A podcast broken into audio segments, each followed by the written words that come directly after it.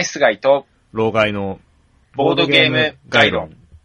はい、えー、編集担当のひろしです。ナイスガイの小林です。関西の老害ボードゲーマーイカですよ。はい、ということで、えー、今回もまた今回もですね、イカさんをお招きしてお届けするボードゲーム概論なんですが、もうまめに聞くよ。えー、そう、もうイカさんがいない回は聞かないっていう人が続出してる予定のマジっすか。まとめ撮りのさんかいめなんですけど。ごめんなさい。ごめんなさいじゃねえな。はい。で、えっ、ー、と、今回はですね、まあ、テーマ会ということで、えー、取り上げるテーマが、まあ、ツイッターですよ。ツイッターでそのボードゲーム関係の面白いやりとりがいっぱいある中で、はい、えー、その、あるハッシュタグを取り上げてみようかなと思いまして、おで、それが何かというと、えー、ハッシュタグ、世間では評価が高いけれど、実は印象良くないボードゲーム。というものですね。今余計な例を入れてしまったのでもう一回言い直します。えー、世間では評価が高いけど実は印象良くないボードゲーム。いやードキドキしますね。ですね。っていうのがえっ、ー、と今年のまあにせんじゅうななねんの、えー、さんがつのまあね検索で出てくるのがさんがつのにじゅうよっかに最初のツイートがあってで盛り上がるかなと思ったらにじゅうしちにちを最後にあにじゅうはちにちかなぐらいを最後に新しいツイートがなくなってるので、えー、これをきっかけに皆さんがまた盛り上がったりすると、まあそれはそれで面白いのかなというふうに思うんですけども。はい。油を注ぐんですね。うん。そうそうそうそう。オリーブオイルを注ぎますよ。サラダに。そうですね。注ぎましょう。で、これあのお二人はリアルタイムにこのやりとりがされてる時っていうのは見られてました？ご存知でしたか？なんかチラッとは見ましたね。なんかタグが流れておるっていう感じで。大体あの、こう、おすすめとかね、そういうテーマであることが多いですけども、これは、またちょっとそういう中において、一味違う、ね、視点が違うので面白いなって思って僕は見てたんですけれども。はい。で、それで見てて思ったのは、まあ、その二つ感想というかながあって、一つは、あの、わかるっていうのと、うん、で、もう一つは、え、なんでっていうのの大きくに種類があったので、まあ、この中で、えー、僕らが見た中で、その、わかるっていうものと、え、なんでって思うものをちょっとずつ、一つずつ上げてみようかなと思います。まずは。はい。うんうんうん。えー、っと、じゃあ、まあ、言い出しっぺということで、僕から上げてみようと思うんですけども。えっとね、まずは、えー、っと、じゃあ、同感っていうものからいきましょうか。で、えー、まあ、これあの、聞きながら、まあ、スマホなり、ピーシー なりがある方は、こう見ながらやって、聞いていただけるといいと思うんですけども、えっ、ー、と、まあ、誰っていうのは別に言わなくていいかな。えっ、ー、と、こういうのがありましたっていうことで、えっ、ー、と、そのまま言いますが、えー、コードネームかな。リーダーが悩んでる間、ひたすら場をつなぐのに気を使うし、どうやってもダウンタイムが長い。えー、チーム戦のように見せかけた個人戦のようにも思える。ちなみにルールインストも間違いやすいっていうのがありまして。で、コードネームって言えば、ね、あの、エスディージェー でしたっけ去年の。はい。もう、あの、獲得したんでしたっけノミネートでしたっけあれ、コードネームでしたっけねどうでしたっけねまあ、ともかく、あの、その、ノミネートでもね、あの、すごく評価されてるっていうことは間違いがないので、そんなタイトルではあるけれども、僕も確かにね、コードネームそんなに好きじゃないんですよ。はい。で、やろう、で、何回かは多分、よん、ごかいぐらいは遊んでるんですけれども、で、コードネームピクチャーズってその後、イラストになったやつも出たんですけども、もうなんかもう全然買う気もないやっていう風なスタンスで、スルーし続けているので、これはね、本当によくわかるなと思いました。で、あの、お二人ってコードネームって結構、ど、どんな評価ですか？その、これを聞いて納得するのか、それとも違和感を覚えるのかっていう、その二つに立場を分けるとしたら、お二人はどっちですか？うーん、その、コードネームというものがすごく特殊な遊び方というか、まあ、既存のものとちょっと違う遊び方になるので、あのー、気になる部分はたくさん出てくるのかなと思ったりするので、合う合わないがあるのかなっていう言い方になって、うん、部分的に分かるっていうことですね。そうすると。そうですね。はい。まあそういう意見も全然出てくる可能性はあるかなとは。うん、はいはい。という大人の意見がある一方で、小林さんはどうでしょうか？あ、僕結構コードネーム自体は好きなんですけど、遊んでて、あ、ここしんどいなと思った部分は確かに結構そこで指摘されてる部分だったりしたので、あまあ、しんどいというか、うん、ここ遊びづらいな、みたいな。インストの時の、ちょっと、あの、初めてやってみたら、全然よ、よくわからない、なくて、一回やって仕切り直しになってしまったりとかも結構あったので、ああ、確かに、やっぱりそこの部分は、難点もあるよなってところが拾われてて、ああ、わかるわかるみたいな感じでした。で、これってその一緒に遊ぶメンツなんですけども、はい、そのある程度こう、同質な人たちで遊んだ方が僕は多分楽しいのかなというふうに思うんですけども、それともこういろんなその世代だったりとか、その、まあ、クラスターのいろんな趣味思考の人が集まってる、まあその、のなんだろうな、オープン会とかでこう、実現されるような状況の中で遊ばれる方がいいのと、どっちの方は小林さんだと、あの、このゲーム向いてると思います？ああ、逆に、あれですね、こう、どっちかに、今言われたどっちかに寄ってればどっちでもいいんじゃないですかね。こう、みんなが全員知らないか、全員知ってるかだったらどっちでもいいんじゃないかと思うんですけど、僕とあなたは知り合いだけど、あなたと、あの人たちとは知り合いじゃないみたいな状態だと、ちょっと、こう、同じチームの中で温度差とかあると、ちょっとやりづらいかな。うん。ですよね、あの、ガンダム見たことないやつとは、その共通認識がこうすごくずれてるわけじゃないですか。端的に言って、もう、はい、ね、こう、二十歳ぐらいとか、もうガンダムとか言っても、え、シードからですかみたいな話になると、やっぱりちょっとこう困るわけじゃないですか。基礎的な教養がないな、連中はとかって思ったりするわけで。で、向こうからしてみると、こう、あの、ポケモンの一つも言えないなんて、こいつらバカじゃないかしらって思ってるわけじゃないですか。ね、あの、何その知ってるのが、ね、あの、ピカチュウとピチュウと、あと、コイキングぐらいしか知らないなんて何とかって思ってるわけじゃないですか。っていう風になってくると、なんかもう全然相手の投げ、投げた球は受け止められないし、こっちの投げた球は相手に届かないし、みたいになって、っていう状況が果たして楽しいのかっていうと、僕はあんまり楽しくないんですよね。この、これって当然わかるだろうっていうのを投げて、それをバッチリ受け止めてもらわないといけないのに、うん、そ、そもそも受け止める土壌があまりにも違いすぎる人たち、になってくると、もちろんその土壌が違う中で、お互いに通じるものっていうのは出せれば面白いのかもしれないけれども、でもそれってやっぱ難しいじゃないですか。状況によるけども、うん、どうにもなんないよっていう状況がこう続いちゃうので、そうなってくると、こうすごく似たような連中で遊んでると、まあ、つまり、あの、よんじゅう過ぎの、ね、いけてないおじさんばっかりでやる分には楽しいっていう風になるんだけども、でもそういうメンツでコードネームやって楽しいかっていう話にやっぱなってくるじゃないですか。あー辛くなってきた。そう、だからイカさんとかと遊ぶ分には多分楽しく遊べると思うんですけども、絵面が悪いってことになるわけですよ。あ、その、やっぱりジェネレーションギャップ問題っていうのはワード系ゲームには付き物やったりをしますね。こういう連想系、あの、ディクシットとかね、そういうのでも結構発生したりするんですけど、そういうジェネレーション系の話題はどれだけ使わないようにするかってめっちゃ気をつけたりはするんですよね。それでもなかなか避けれない部分はありますからね。うんうん、でも、まあ、だからこのメンバー僕はそんなに評価が高くないので、まあ、同感だなって思うんですけども、でも、これがコードネームとミステリウムを比較した場合には、コードネームはすごいいいゲームだなって思えてくるから、世の中面白いですよね。ミステリウム出してきましたね。ミステリウムがね、あんなにね、ぼんやりしたゲームないですよね。うーん。その、手探りがたまたま会えばよかったぐらいに、僕もちょっと思ってしまう部分はあるんですよ。コードね、この、あの、ミステリウムに関しては。うん、あの、ディクシットでいいじゃんって言うので、はい、おしまいおしまいっても言いたいんですよね。あれ、始め、始めた瞬間に。うーん。まあ、ディクシットの亜種という扱いに僕しちゃってる部分はあるかな。うんでも大体ですね、その、親より優れた子は存在しない問題というものがあって、出来の悪い亜種なんていらないじゃないですか。あの、テーマがすごく魅力的とかあればいいですけども、でもあの場合、テーマがそんなに生きてないですよね。設定わかるけども、幽霊とお前何なのってなるし。いや、アプローチは全然嫌いじゃないんですけど、うん、ちょっと長いかなっていう感覚はあります。ね、出題する方大変ですよね。幽霊側が。はい。あ、ということで、あの、今、僕の思う世間では評価が高いけど、実は印象良くないボードゲームまで行ってしまったんですけども。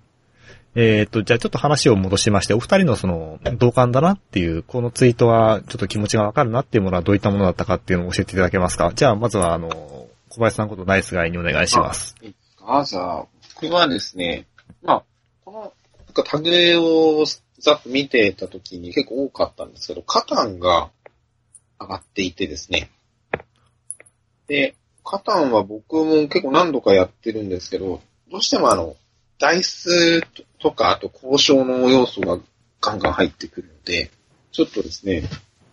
ぱりメンツとかその時のタイム、なんだろう、その運不運によって結構ゲームがこう盤面がちょっとぐちゃぐちゃになっちゃったりすることが数回ありまして、やっぱまあ古いゲームだからそれはそれでしょうがないのかもしれないけど、結構入門編でされてる場合にはとっつきにくさのあるゲームだなと思ってたので、結構同じような意見があって、なるほどやっぱりそうなのか、皆さんそんな感じかに思ってる方もいるんだなと思ってですね、うんうんと思いながら読んでました、うん、まあ確かにカタンは名前が一番多く出てるものですかね、うん、そうですね、多分多分見ている範囲では、はい、やっぱりその近代ボードゲームの中では最も売れてるものなので、それだけ遊んでる人が多いっていうのもきっとあるんでしょうけれども、はい、単純に母数が多いというのはあるかと思いますけど、まあでもやっぱりそのバランスがプレイヤーに委ねられてるっていう部分は最近の流行からするとちょっとあの古臭いというか、あのオールドスタイルだなっていう感じはやっぱりありますよね。うん、そうですね。まあ、うん、そうですね。カタンはすごい偏るときは偏ったりするので、そのすごい嫌な負け方する場合も結構あるんですよね。何もできずに終わるときっていうのも、あの慣れてないときは結構発生したり。はい。はい。結構なんかこう、ゲー、ゲーマー、まあ、ぜ、全員が全くこう、初心者、初心者だったらみんな手探りで、まあ、あれなのかもしれないですけど、なんかゲーマーじゃないと、こう、確率を見てここがいいなとか、なかなか厳しかったりとか、ゲーマーじゃないと交渉をうまくやって、ちょっとでも得しようぜとかできなさそうだなって思う中で、えっと、こう、なんですかね、最初におすすめしたいボードゲームみたいなところに入ってくると、初心者大丈夫かって心配になったりはする時があります。結構インストかかりますしね。そうなんですよね。意外とルール量多いんですよね。多いですし、その、初心者の人が聞いて、頭の中にパッとその場面を浮かべれるかと言われると、なかなか、大変なんですよね。うん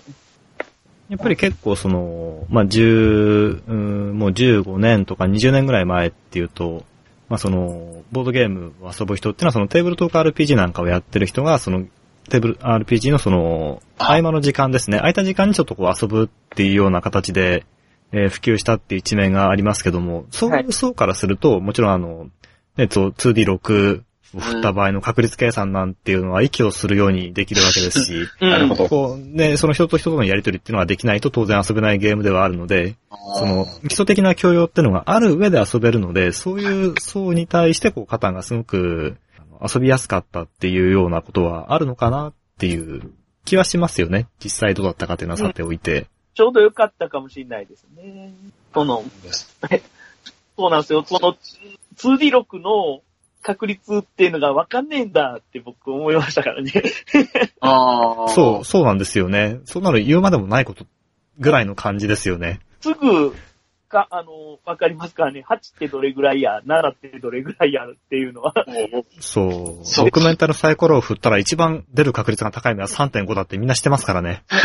大地です。大地っていうのとか、平均値とか、その、幽霊とか、いろんなこと考えますからね。そっか、ティーアールピージー はもうダイス目で全てが決まりますもんね。ちょっと、なんか確率計算がね、楽しくなってくるんですよね。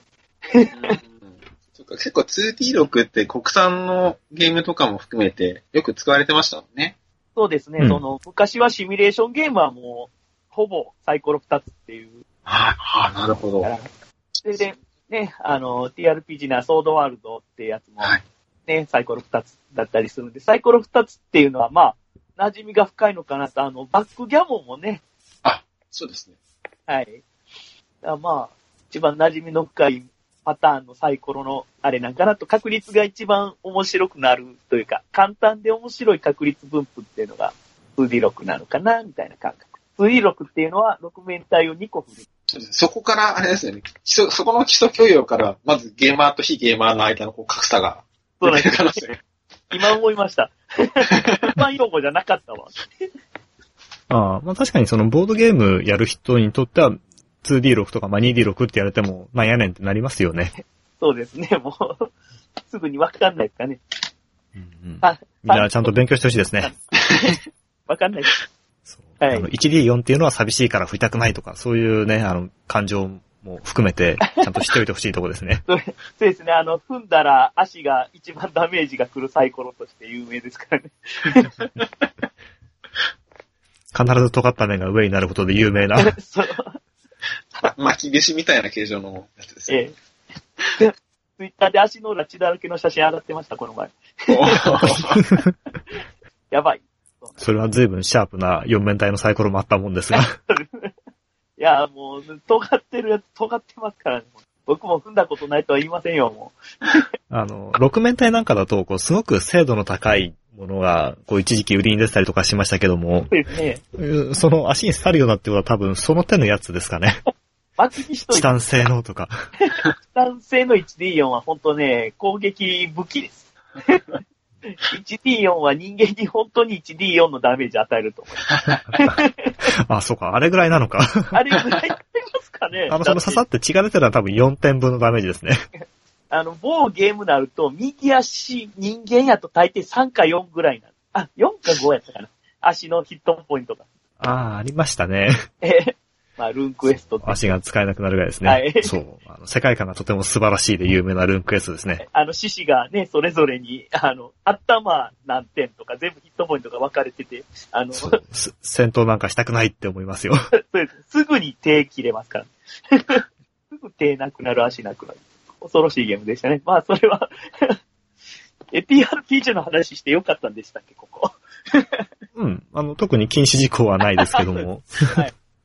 えー、という、まあ、あの、老害感溢れるフォローだったわけですけども、はい、えー、では、あの、その老害こと、イカさん的には、その、わかるっていうのは、どんなツイートがありましたか？えー、っとですね、僕、まあ、あの、ツイートもされてますし、僕の個人的思いも入ってるものなんですけど、はい、セブンワンダー。はいはい、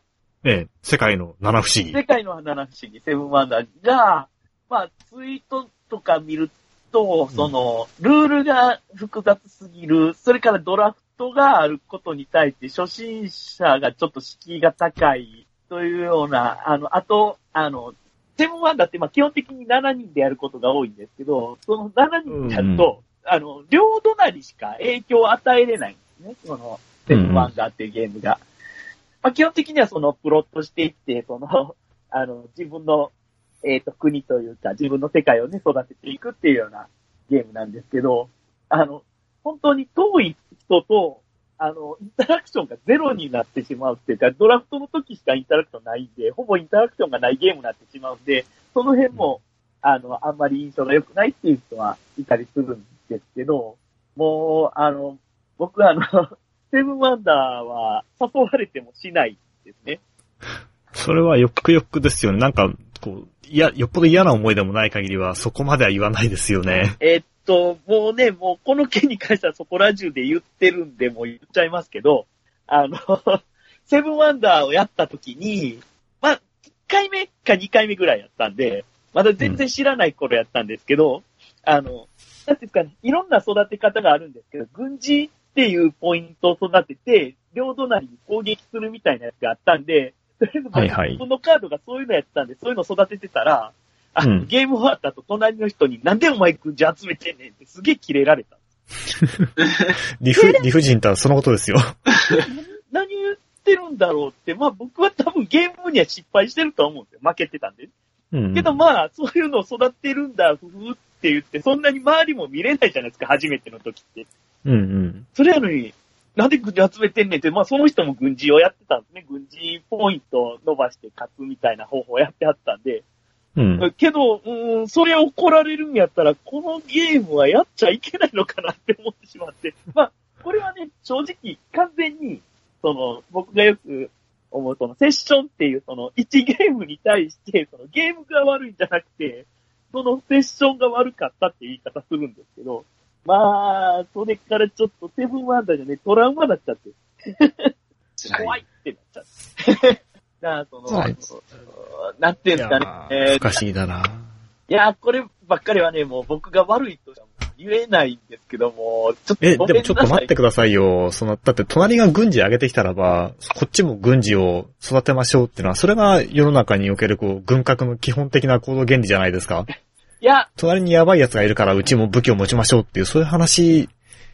でないんですか？そうですね。嫌すぎてやめてしまったが結果、僕が軍事を挙げたことが正解か不正解かもわかんない。ああ、そうか。あまりにも嫌ってなっちゃって。僕めったにそんなんないんですけど、なんかすっごい嫌になって、ゲームのポテンシャルは全然大丈夫なんで、皆さん大丈夫ですよ。ゲームのポテンシャルあるんです。うん、たまたま僕が悲惨なことになった、悲惨というか、なんて言ったね、あの、ね、柿食って、それ当たったから柿嫌いになるといったぐらいの気持ちであってほしいと思います。まあでもそのしちにん同時に遊べて、で、しかもこうダウンタイムの問題が比較的小さいということで、しちにん集まった時にこうやったりとか、あえてこうしちにん揃えてやったりとかっていうことがありがちではありますけれども、でも別にしちにんで遊んだらいいゲームってわけじゃないんですよね。しちにんで遊べてしちにんで遊んでも、比較的価値が少ないっていう程度なんですよね。そのしちにんで遊ぶっていうところにフォーカスして考えると。ああ、そうなんですね。うん。いやだ、だってまさにそのイカさんが言ったみたいに、隣のふたりしかいないんだったら、じゃあさんにんベストじゃないのぐらいの。で、まあもしかさんにんはさすがに、あの、インタラクションが強すぎると思えば、間にひとり挟んでよにんがベストじゃないのぐらいのゲームだとは思うんですよね。ええー。まあ。で、はい、諸説というか、人、人それぞれかな。はい。うん。ってなってくると、はい。しちにんもいることによって、おかしな人が隣に来る確率が上がるわけですよ。よにん用のゲームに比べると、倍近くおかしな奴が隣にいる確率が上がるわけじゃないですか。倍近くというか実際倍になりますよね。自分以外のプレイヤーがさんにんなのかろくにんなのかで。しまったな。そう考えると、しちにん遊べるゲームってリスクが高いですよね。それはある。だってやっぱりその嫌な思いするゲームって人数多いことが結構あるかなって思う。例えばその人狼とかって嫌だって思う人多いじゃないですか。もうやりたくないって。あれなんかもこう人数集まるゲームの代表格ですよね。それは、あの、僕のことですかね。え、イカさん人狼はあと、あの、まあ、お好きな方ですか？あの、まあ世間では評価が高いけど、実は印象良くないゲームのうちの一つかもしれない。いや、あの、なんですかね、あの、うん、下手なんですよ。僕、うん、いや、やっぱりね、あると思うんですよ、その、釣られがちな人っていうのが。喋っちゃうし、うん、なんか、緻密にやるタイプじゃないので、すぐ雑にちょっとこう、ぶっ込んだりしちゃったりするんですよね、なんかざわざわ、うん、その、なんか人狼が始まった時。そうなると、まあ、そりゃ、まあ、刺されますし、釣られますし、もうこんなんなら釣ってくれってなりますよね。うん。その、わかる？下手なんですよ。あ、わかります？わかりますね。僕も、まさにそういう感じですね。うん、初プレイの時にこう、真っ先に、あの、喋ってるからという理由で釣られて以来、もう、やることはないですね。同じですね。そう。そうなんですよ。その、ワンナイト人狼はだからだいぶやりましたよ、僕。でもワンナイト人狼ってな、あんな情報少ない中でやってどうすんのって思いません？いや、ワンナイトに関しては、だから、情報が少ないから僕はできたんですよ。うん。その、緻密に。じゃあ適当言うしかないってことですよね。だってでも、不確定要素があんまりにも多いじゃないですか、それがゆえに。あれなんですよ。ろく、なな割ぐらいで当てるみたいなゲームになるじゃないですか。うん、それであの、会話、会議が楽し、会議っていうものを、その、なんていうんですかね、そういうものを楽しむためにやるのにはいいかなって、その、うんうん、ゲームの勝ち負けというよりかは、その、討論っていうものを楽しむみたいな。うんうん。けど、その、しっかりした人狼になると、ねえ、あの、だいぶ論理潰しが激しくなってくるってなると、なんか僕黙っちゃいます。黙っちゃうかめっちゃ喋る。そうなったらもう終了ですよ。うんまあ、それはね、よく言われますよね。その、喋りすぎて怪しいとも言われて、じゃあって言って黙ってると黙ってるから怪しいと言われて釣られっていう話はありますよね。まあ、それはかなりあの極端な言い方だとは思いますけども。いや、まあ、なんていうんですかね。い世の中いろんなゲームあるんで、今んとこはまだ置いとこうっていう。一回置いといてって感じ。まあ、ただ人狼に関しては、あの、鼻からそういうゲームだっていうふうに思ってるから、まあ、特にどうこう言うつもりはないというようなスタンスですね、僕は、はい。いいですね。僕はいつかは人狼ができる人間になれると思ってます。無理やな。人間向き。で、まあそう、まあだってあれだけこう好きで遊んでる人がいるんだから、それは当然いい、いいゲームなわけですよ。ある種の人にとっては。だ大丈夫ですかね、この回。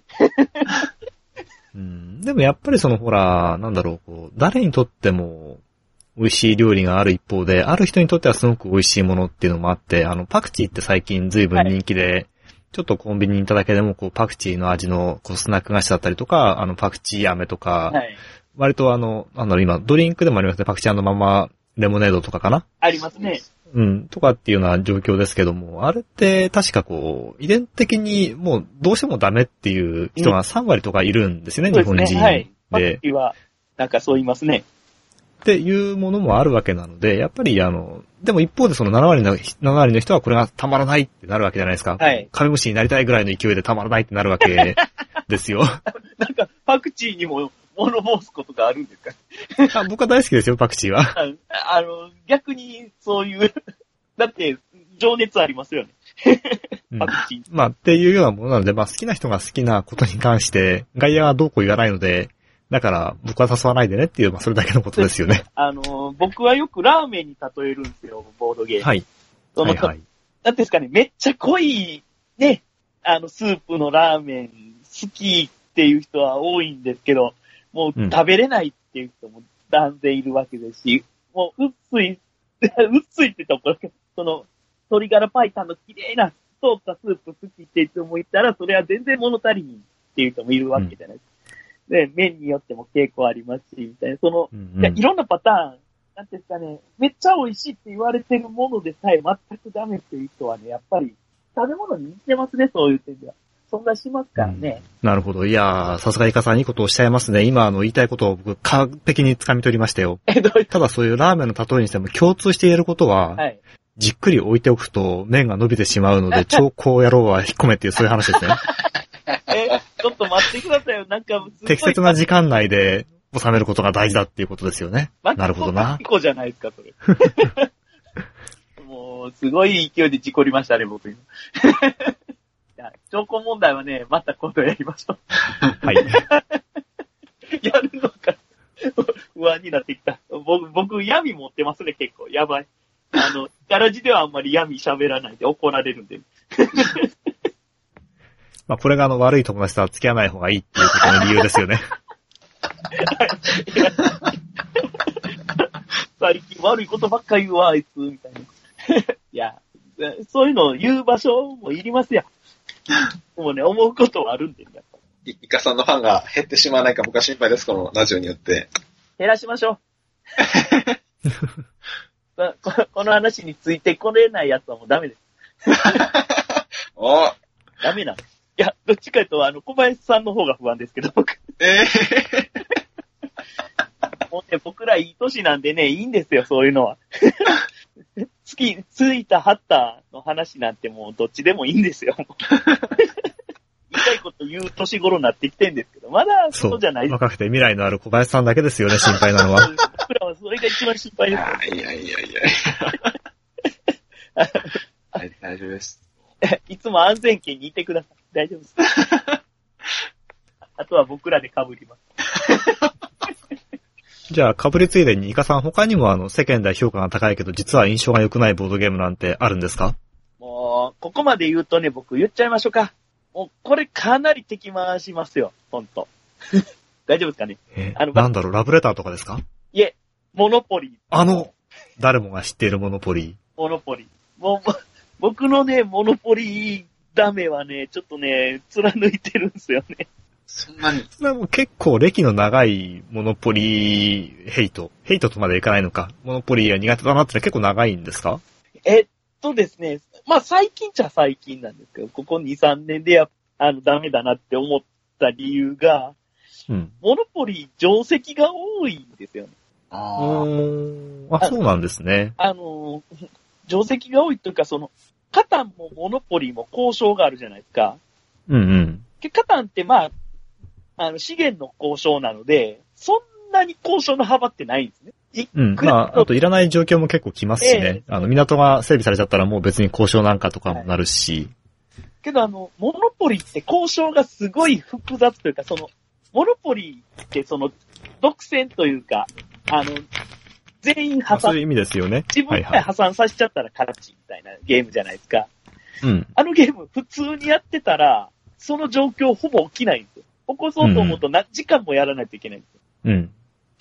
けど、その、上手い人ってろくじゅっぷんからきゅうじゅっぷんぐらいで終わるんですよね。うん、うん。それっていうのは、その、交渉が綺麗に決まるというか、その、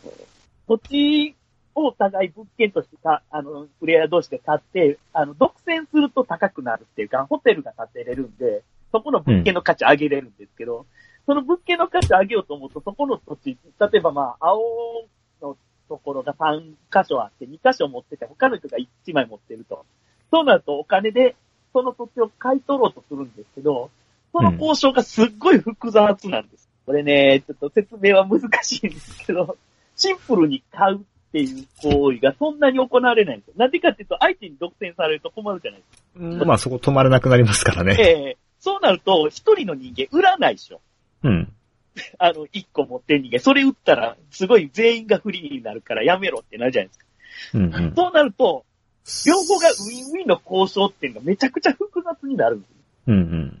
だからそうなると、あの、普通にできないというか、で、でまあ、まあまあ上手い人にね、ある程度レクチャー受けた結果、言いなりになっちゃったんですね、もう。ああ。はいから。けどこうしないといけないんですよ、みたいになっちゃって。ええー、ってなった結果、モノポリーは知識が入りすぎてできないってなっちゃって。ちょっと窮屈さが先に立ってしまいますね、それだけだと。ええー、そうなんですよ。かといって雑にやると終わらないんですね、モノポリって。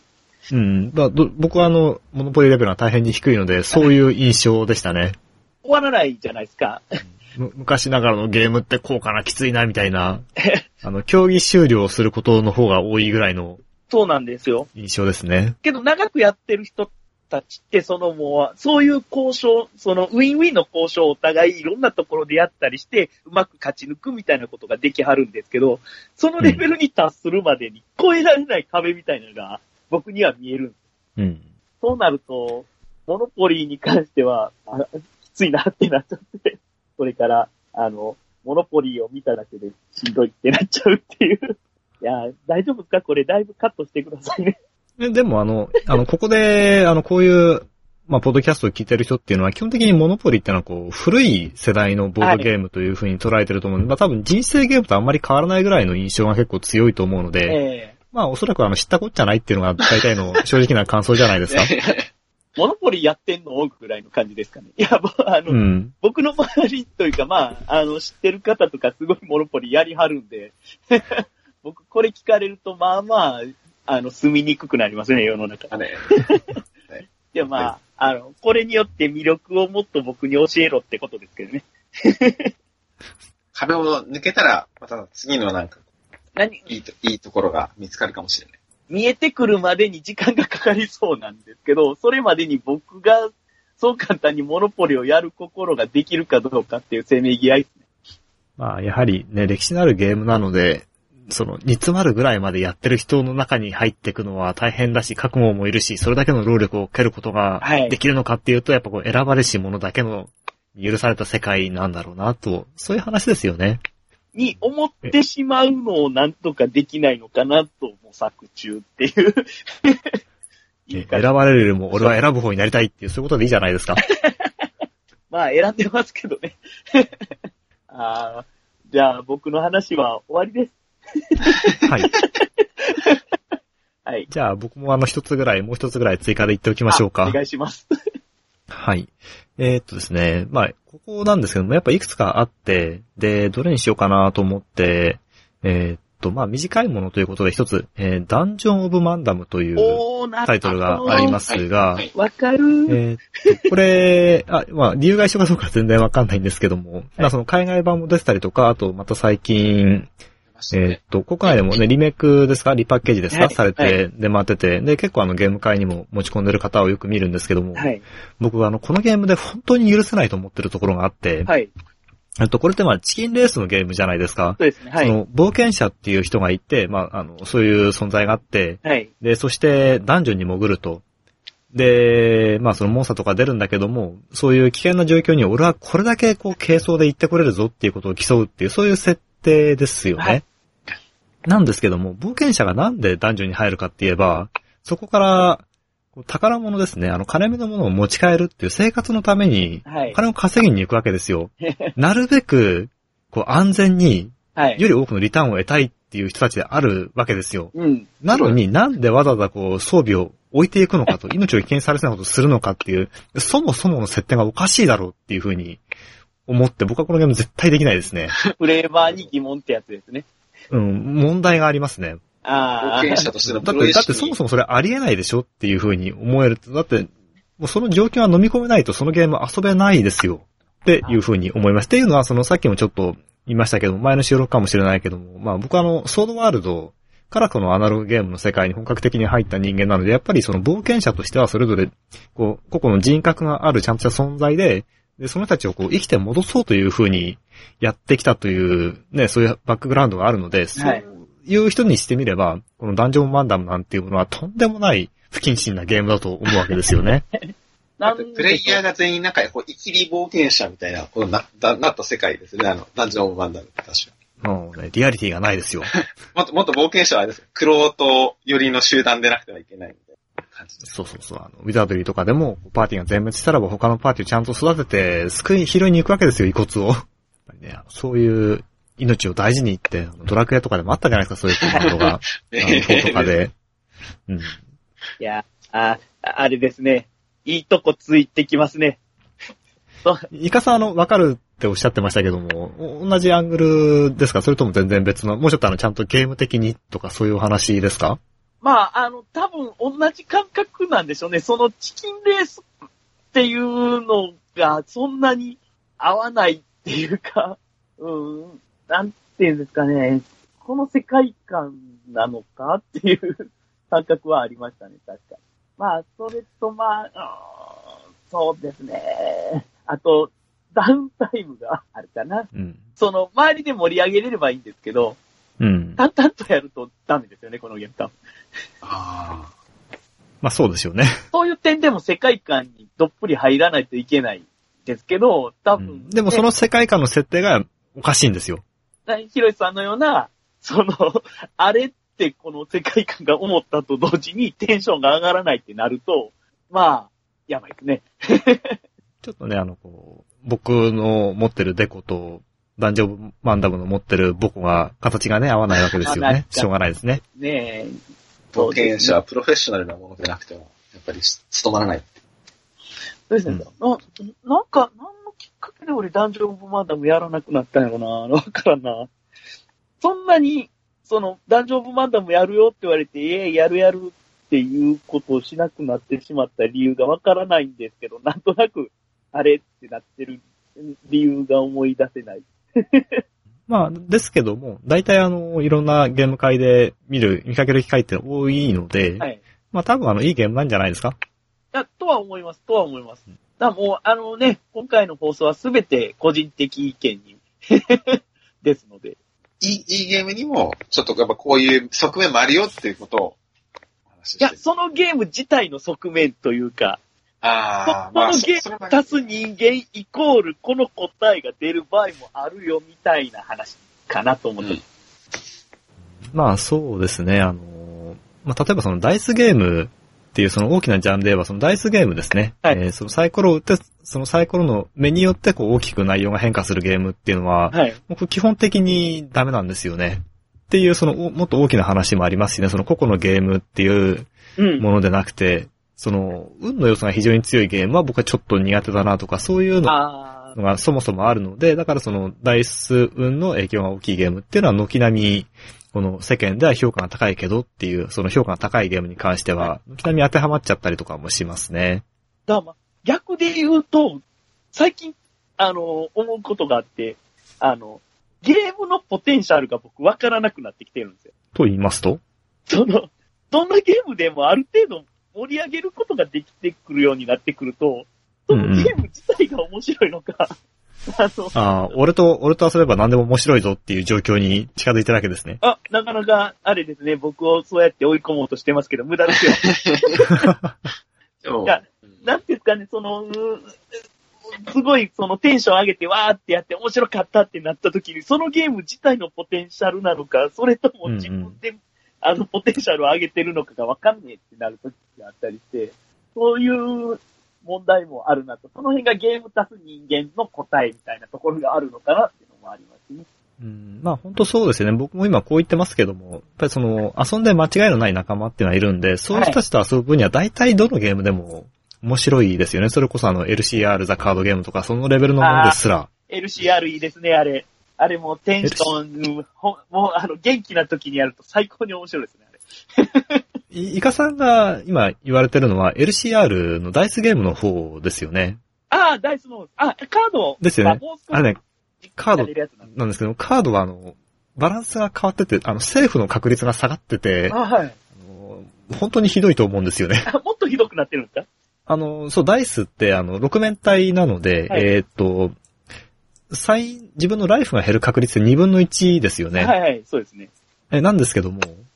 えー、っと、そのカードの方はですね、ちょっと今正確な比率は忘れましたけども、はい、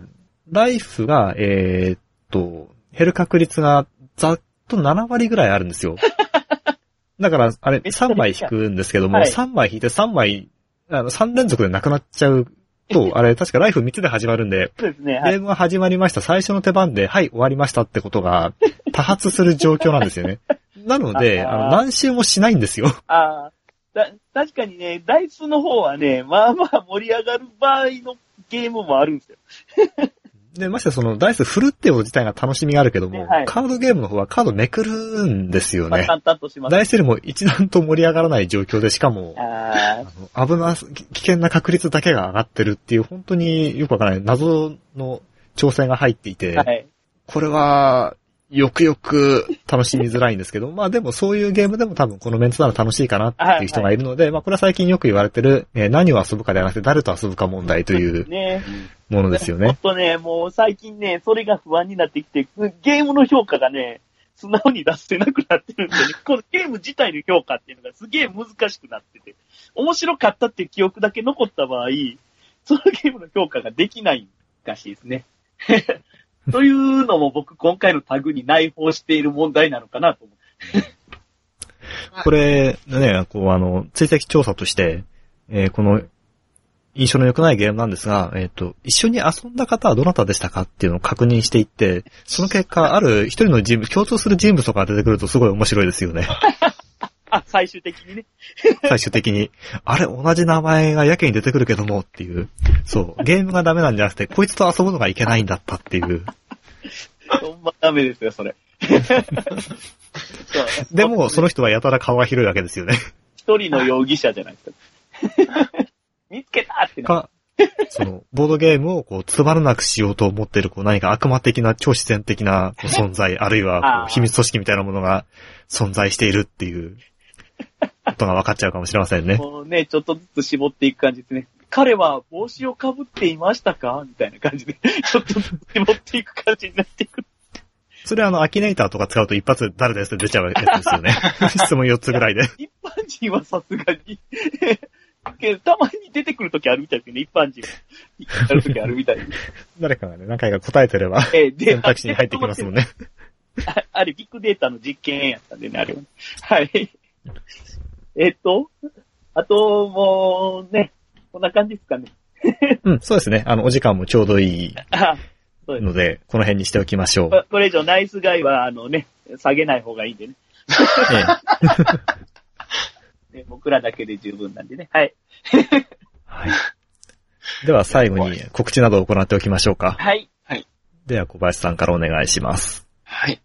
えー僕たち茂原でテーブルゲームでは、えー、水曜仕事帰りのゲーム会として ジェイアール 外房線八海駅のすぐ近くの長生村文化会館というところでゲーム会をやっています、えー、開催する日が一部、えー、不定期になっている場合もありますので、えー、Twitter、ブログ等で日程ご確認の上でご参加ください。はい、えー、そして僕ひろしが開催しております朝日アナログゲーム交流会の定例会というものを毎月だいよん土曜日にじゅうさんじからにじゅうにじちょっと前ぐらいまで、えー、千葉県旭市にありますうなかみ公民館というところの、えっと、第一講習室というところだったり、にかい和室というところだったり、ラポートにじゅうよんというところだったりとか、まあその都度都度ではあるんですが、まあとにもかくにもうなかみ公民館という中で、